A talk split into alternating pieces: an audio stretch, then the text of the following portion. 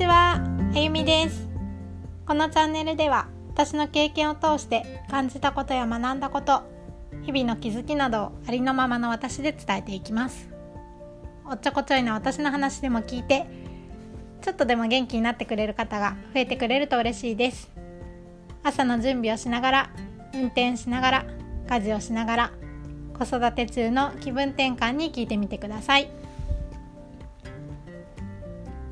今日も自分を整えるをテーマに話していきます。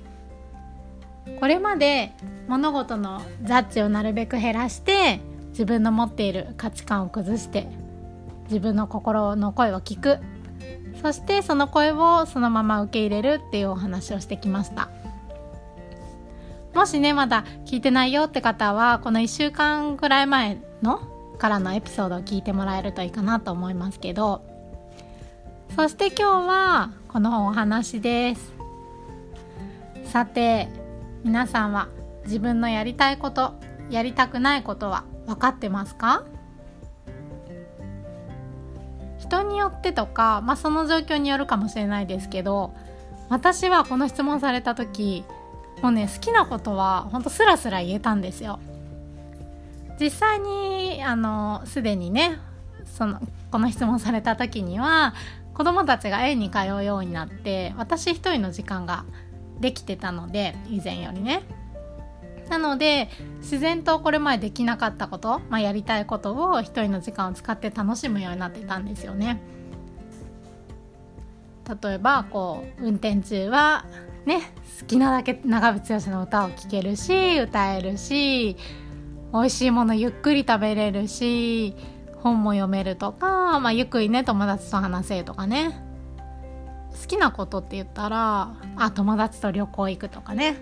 まあ、とにかく好きなこととかやりたいことはパッと思いつくし実際に叶ってたことも多かったんです。それと逆にやりたくないことはって聞かれてもその時に全然思いつかなかったんですよ。だけどその方の話を聞いてくうちにその当時思いついたのは、ね、私料理したくない掃除したくないとか朝早く起こされるの嫌とか、まあ、そういういくつかね声が出てきてそのどれも当たり前にしなきゃいけないものするべきことと思ってたから自分の中でねやりたくないことっていう意識がなかったんですよね。でもその質問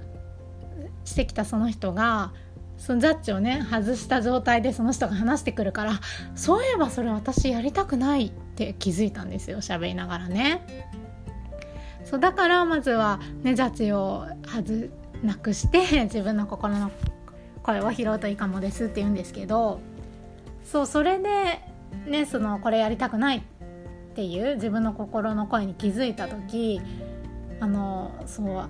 そっか頑張ってきたねって自分自身で受け止めてじゃあもうね頑張らないとこうねって自分に言ってあげたんですよ。それからですよそのやりたくないこととの折り合いをねつけれるようになったんです。さっき言った私で言ったですよ。この家事嫌っていうことも、まあ、全く止めるやめるっていうことはできないけど程よく力を抜いたり他のお手立てをね考えたりしますよね。そうね別に毎日ご飯例えばご飯ですけどそう作らないといけないって思ってるといけないことになっちゃうけどそんなこともないですよね。とかね。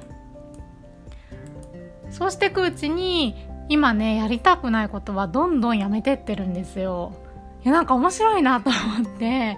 本当ねあれだけ私やらなきゃいけないとかすごい思ってたからそういう考えだったからもうどんどんやめてってるんです。だからねこうやって毎日本当に気持ちいいんだなーってことをね最近感じてますね。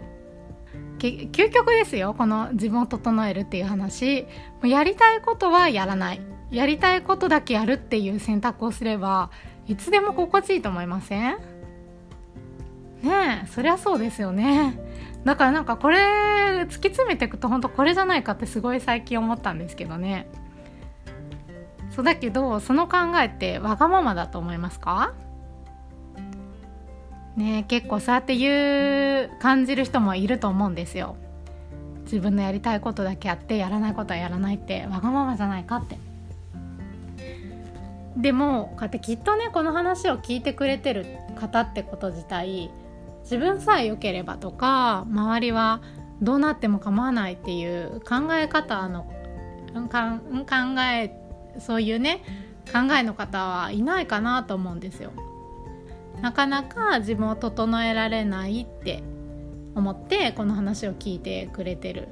と思うしだからこそ言います私もうね自分優先でいいんですよこの自分を優先でいいとかもそうだしやりたくないことをやらない自分やりたいことをやってる自分をまずは自分が許すっていうことから始めるといいですよね。その許可を出せれたら一つずつやりたいことはやってみる。やりたくないことは少しずつやめてみる。たとえねあのすぐには本当やめれないかもしれないけどまずはそのね前から言ってる心の声に気づいたところから選択違う選択肢が目に入って